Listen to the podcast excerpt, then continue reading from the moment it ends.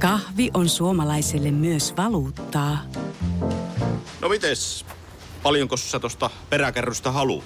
No, jos nyt yhden kahvipaketin annat. Yhdessä me omaisuuttamme kahvia vastaan osoitamme hyvää makua ja pelisilmää. Kulta Katriina. Eläköön suomalainen kahvikulttuuri. Tämä on Radio Play alkuperäissarja.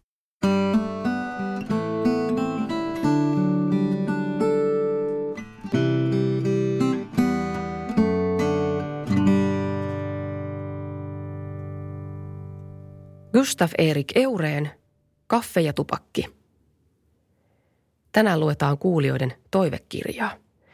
Viime jaksossahan te valitsitte Kari Hotakaisen kimikirjan sijasta tämän Gustav Erik Eureenin Kaffen ja tupakin, joten totta kai annetaan kuulijoille mitä he haluavat. Täällähän ollaan kansanpalveluksessa. En mä näitä mitenkään omaksi ilokseni lue sen takia, että mä homehtuisin kotona koronan takia kotisohvalla katsomassa ensitreffit alttarilla Australian 24. jaksoa ja olisi alkanut vähän tylsistyttää ja kaipaan jotain tekemistä, vaan koska mä haluan olla osa tätä kriisin ratkaisua, niin kuin hoitajat ja virkamiehet ja muut, jotka pyörittää tätä yhteiskuntaa sillä välin, kun me muut maataan täällä kotona. No maataan ja maataan. Kyllä mä välillä täällä istun ja syönkin ja käyn lenkillä. Joo, Gustav Erik Eureen. Kaffe ja tupsku. Ja mä vielä korostan sitä, että nämä on ihan hyvin mennyt nämä viikot. Ne neljä ensimmäistä viikkoa meni aivan helposti. Nyt on vähän alkanut ehkä päätä särkeä, kun mä katsoin aika, aika monta jaksoa putkeen tuossa sohvalla huonossa asennossa, niin selkä meni jumiin.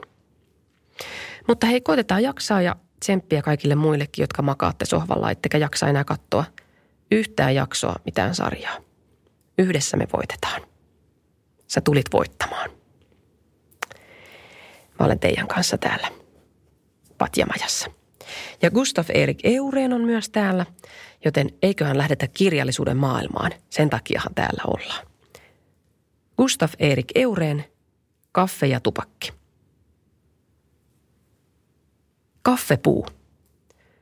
Niin kuin ihmisten elämässä yksi kansa on toista merkillisempi. Ha, kunnon tämmöistä rasismia heti alkuun. Ja usein yksi ihminen kansan seassa merkillisempi kuin koko kansa yhteensä, niin on kasvaimienkin seassa toinen kasvulai toistansa merkillisempi, ja monasti on yksi ainoa kasvain kaikkein heimolaistensa joukossa ylimäärin tunnettu ja ihmeellinen. Arvaatteko jo, mikä se on? Leipäkasvut ovat kaikkina maailman aikoina arvattavasti olleet merkillisimmät, ja niitä lähimmät ovat muut ihmisten syötävät kasvaimet – sitten tulevat ihmisten vaatteiksi kelpaavaiset kasvaimet. Lopuksi ovat eläinten syötävät kasvaimet saaneet suuremman arvon. Muista tietävät tuskin muut kuin oppineet mitään. Että kunnolla tässä muistutetaan lukijoita, että olette roskasakkia. Kaikkein kasvaimien seassa, jotka ihmisten nautinnoksi ovat käytetyt, on kaffepuu saanut suuren merkillisyyden – Kaikkein nautittavain kasvujen seassa on se saanut yhtä suuren merkillisyyden kuin puuvilla verhokasvujen seassa. Ai että miten intohimoisesti ja runollisesti tässä puhut. Oi kauan meinas tää kaatua tää maja. Mä otin pahinon asentoa. Huhhuh, herra Jumala. Lähtö oli lähellä nyt. Ai että. Sain vielä second chancein elämässä. Miten sen käyttäisi? Varmaan olemalla kotona. Niin kuin tähänkin asti. Miten ihanan jotenkin niin kuin runolliselta tämä kuulostaa, tämä kieli. Varmaan, koska se on tuommoista vanhaa kieltä, niin se, se kuulostaa sen takia runolliselta.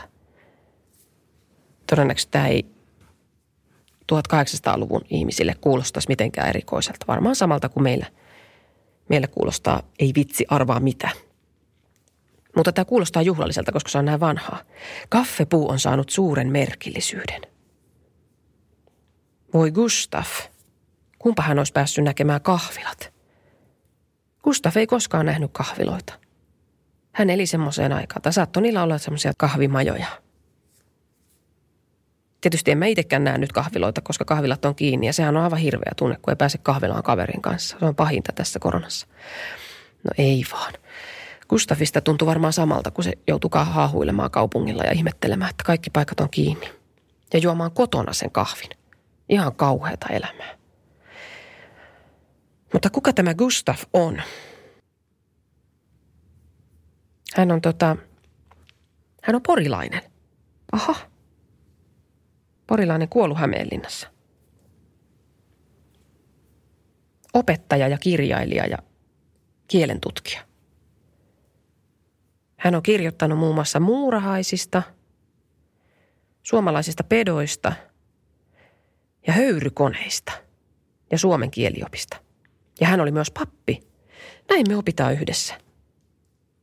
Näin me opitaan yhdessä, että ei tarvi itsestä Wikipediaa siellä kotona selata, vaan voi kuunnella radioplaystä, kun joku muu lukee Wikipediaa ääneen. Tämä on paljon kivempi. Nyt meistä tuntuu, kun me oltaisiin yhdessä. Sinä siellä ja minä täällä. Mutta Gustav, jo, hän oli monessa mukana. Ja tarviiko sitä aina tehdä yhtä ammattia? Hän on hyvä esimerkki siitä, että voi, voi tehdä montaa juttua. Pastorina on varmasti hauska olla. Mihin tahansa menee, niin tunnelma jäätyy. Kaikki alkaa miettiä omia syntejään ja varomaan, ettei sano kirosanaa ja yrittää puhua jotenkin vähän ylevämmistä ja elämää suuremmista asioista, kun pastori tulee paikalle. Niin, se on kyllä lehdetkin jo puissa. Niin vaan kevät seuraa talvea ja kesä kevättä. Mä en usko, että papeille kukaan puhuu normaalisti, paitsi työkaverit ja omat perheenjäsenet. Muut on aivan hikipäässä kankeana, että pitääkö tässä nyt kumartaa häntä ja katsoa merkitsevästi taivaan lintuja. Eivät ne kylvä. Ja psykologit varmaan menee samaan nippuun siinä, että ihmiset alkaa selittelemään niiden edessä, että sä varmaan näet, mitä mä ajattelen. Ja mulla on poliisieno ja se raukka saa aina kuulla niitä samoja juttuja joka juhlissa, että eihän tässä uskalla kertoa mitään, että joudu linnaan. Mä sinänsä viihdyn pastorien seurassa, kun mulla asuu itselläni, siis Jeesus tietenkin sydämessä, mutta sisälläni asuu semmoinen pieni seurakuntanuori. Ja vaikka mä en siis usko Jeesukseen enää, hän silti asuu siellä sydämessä. Mä oon yrittänyt häätää häntä, mutta hän ei lähde.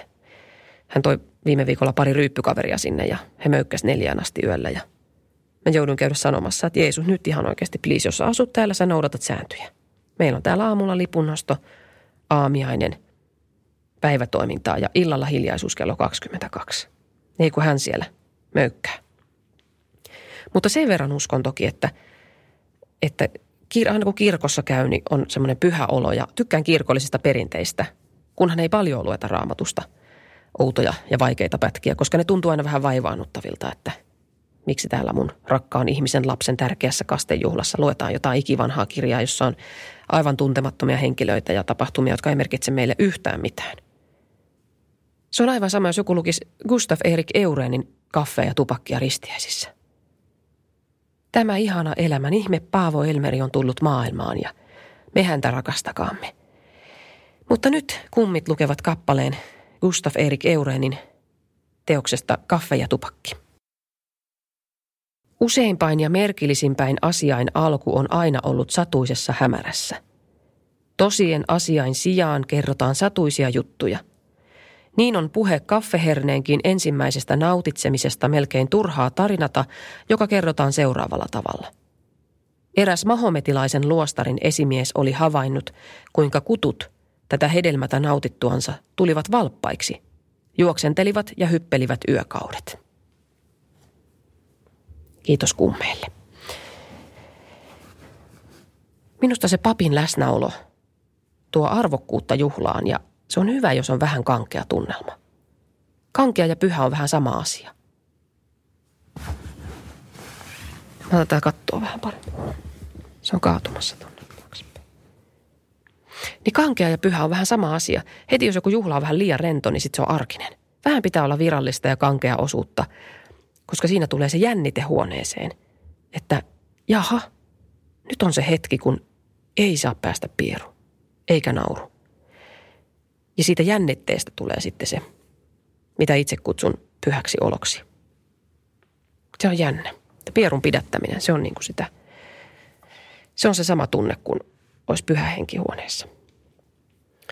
No niin, mennään takaisin tähän Gustafin kirjaan.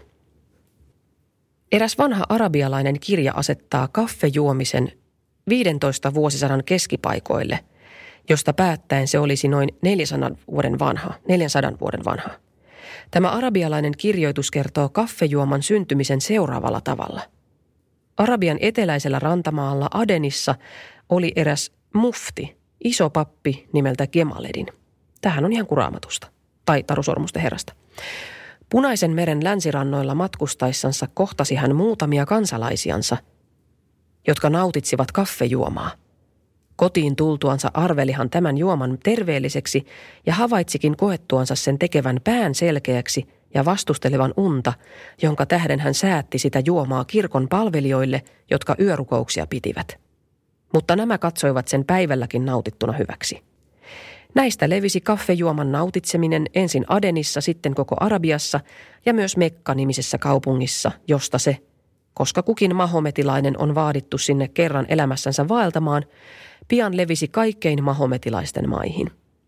Tässä tosin ei ole kaffejuomisen alkua osoitettu, mutta kuitenkin sen leviäminen Arabiassa, josta se sitten yli koko maailman on saatettu.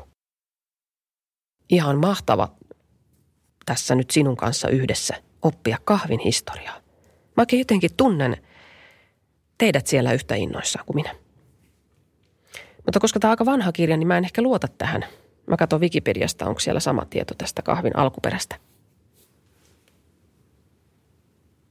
Älä mene sinä katsomaan nyt, kun minä katon tämän. Pysyt siinä nyt ihan paikallaan nämä kuulokkeet korvissa ja olet ihan rauhassa nyt siinä. Kahvin keksijöinä pidetään arabeja, jotka valmistivat kahvia luultavasti jo 1200-luvun tienoilla Jemenissä. Eurooppaan kahvi tuli 1600-luvulla. No niin. Kyllähän nämä sitten melkein, jollain sa- muutama sadan vuoden heitolla, niin menee ihan melkeinpä yksin. Etiopialaisten arvellaan nauttineen kahvipapuja ensimmäisenä jo ennen tuhat lukua. He jauhoivat kahvimarjoja, sekoittivat jauheen eläinrasvaan ja käyttivät näin saatuja patukoita energiaa antavina matkaeväinä. Jotkut syövät Etiopiassa edelleen tällaista ruokaa. Tähän kuulostaa ihan samalta kuin sen fitness-tyypin Tomi Kokon se 5 am coffee. Jos se laittaa blenderiin kahvia ja voita ja jotain ruohojauhoa, millä se jaksaa elää kokonaisen päivän. Itse hänen juo kahvia. Mä vieroitin itseni siitä vähän aikaa sitten. Enkä myöskään tupakkia polta – just nyt, hei, mehän ei ole päästy tähän tupakkiosioon vielä ollenkaan. Käydään kurkkaamassa. Koska tämän kirjan nimihän on Kaffe ja tupakki. Tupakki. Kaikkein maailman kasvuin seassa on tupakki merkillisempiä. Nyt mulla lähtee ääni. Mä käyn majan ulkopuolella ottamassa vähän vettä, niin saadaan kunnon kappale luettua. No niin, nyt mä tulin takaisin. Mä pidin pausen siinä välissä. Koska täältä kestää joku neljä minuuttia päästä ulos täältä patjamajasta. Näin, ihana, mä sain happea samalla.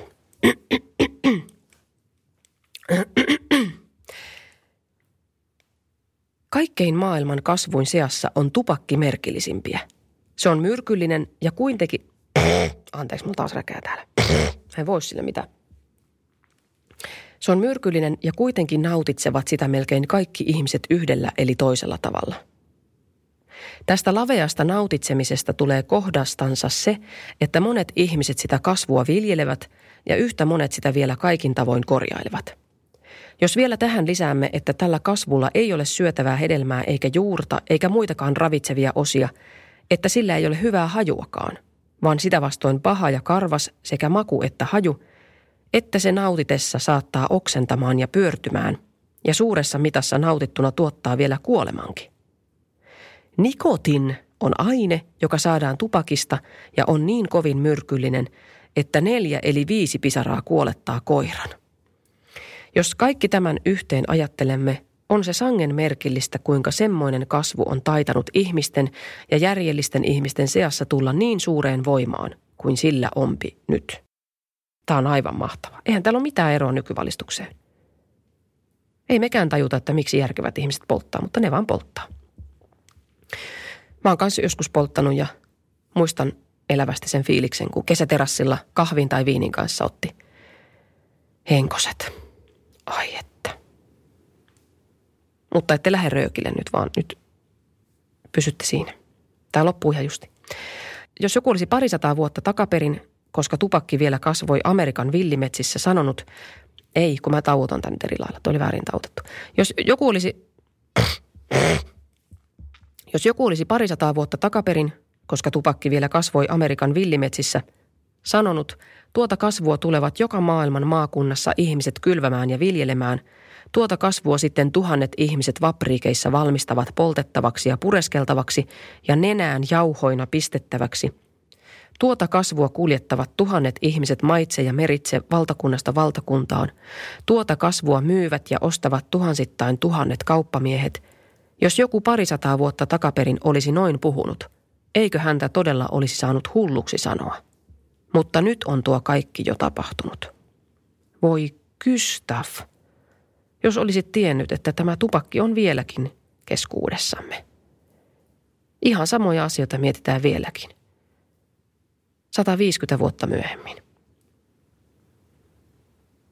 Hämmentävää, että ihan samat ajatukset, että ei ole ihminen muuttunut yhtään noinkaan pitkässä ajassa. Ehkä se ei sitten ole pitkä aika. Hm.